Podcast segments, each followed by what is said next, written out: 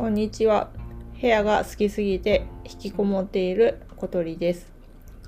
今日は付き合ってはいけない人ということについてお話ししようと思います。いろんな方が付き合ってはいけない人ということのテーマでお話ししていますけれども、私もそのうちの一つのことについて今日はお話ししようかなと思ってまして、それは一見すごいいい人に見える一見気さくで何かとアドバイスをしてくれる人何かとプレゼントをしょっちゅうしてくれる人です。こういう一見こちらがパッと見得させてくれる人っていうのは実は裏を返すとコントロール欲が強い人なんですね。少なくとも私がものすごく自己評価が低い時にはこういう人がとってもいい人に見えて言うことを聞いてあげた結果コントロールに縛られてしまってさらに自己評価が下がるっていう悪循環に陥ったことが何回もあります。でいろんなことをアドバイスくれたりとかいろんなプレゼントをくれたりするんですけれどもその代わりにこちらの時間を食いに来るんですね。例えばお茶おごってあげるからって言ってまあおごってくれるならと思って行くじゃないですか。そしたら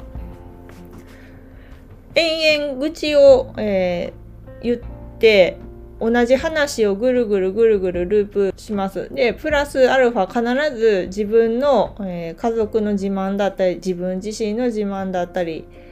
なんせこちらは、まあ、おごってもらったという弱みがあるので、ずっと、えー、コントロールされっぱなしっていうことになってしまっています。で、まあ、散々、まあ、聞かされた後も、えー、その別れた後も、まあ、相談とか言って LINE があの文字の壁のような LINE が延々と来たりなど、まあ、こちらの時間を、まあ、直接的な言い方をすると、まあ、吸い取りに来るんですね。で、まあ、一見友達の関係に見える金銭的なものがそのくれるプレゼント以外発生しないならまだしもそういう、まあ、仕事相手っていうのも確実に存在していてやっぱりこちらの自分の評価が低い時に必ずと言っていいほど現れていました。で仕事の関係でそういう風なキャラクターの人っていうのは相場よりも安くて仕事を受けてくれる人とか逆に自分にお金を払ってくれる人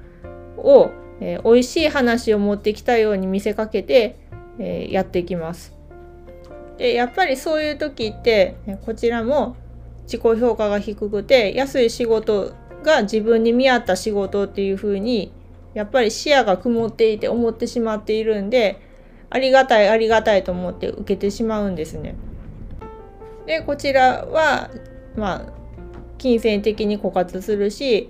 またそういう人が安い仕事を振ってきてそれに頼らざるを得ないしでお金ないから次の営業活動の資金もないしっていうループに陥っていましたそれがもう78年前なのでもう今は全然そういうことはないんですけれども、えー、最近さらに、えー、私の持ち物を減らし始めてからはきっぱりとそういうことがなくなりました。でなんでかっていうと、やっぱり片付けて綺麗な部屋に住むっていうことで自己肯定感が高くキープできてるっていうことに尽きると思います。こういう綺麗な部屋に住んでいる、えちゃんとできてる自分っていう、えモチベーションをキープできてるっていうことが、えそういう、え安い話をに対してバリアを張ってくれているっていう役割を果たしてくれているんじゃないかなっていうふうに思っています。で物を減らした結果どうなったかっていうと完全にそういう人とは縁を切ることができてで縁の切り方っていうのもどうしたかっていうと相場より高い見積もりを出して仕事をこれ以上受けたくないっていうアピールをしたんですね。そうすると向こうも気前いいふりをして実はお金ないっていうケースがほとんどだったりあ全部だったりするので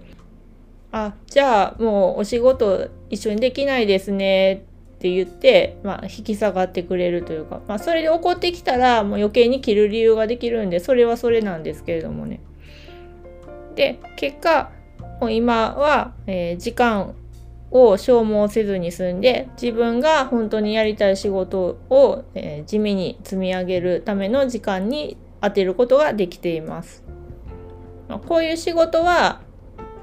側近ではないのでお金になるまで時間かかるんでモチベーションが続かないと難しいことではあるかなって思うんですけれども。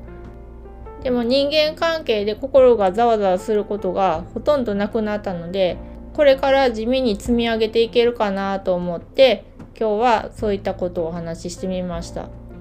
目の前のお金はすごく素敵に見える見えたり、まあ、くれるプレゼントとかもすごい得した気分にその時はなりますけれどもまあ長い目で見たら結局奪われるものが多いかなっていう今日はそんな話でした今日はここまでです最後までお聴きくださいましてありがとうございました。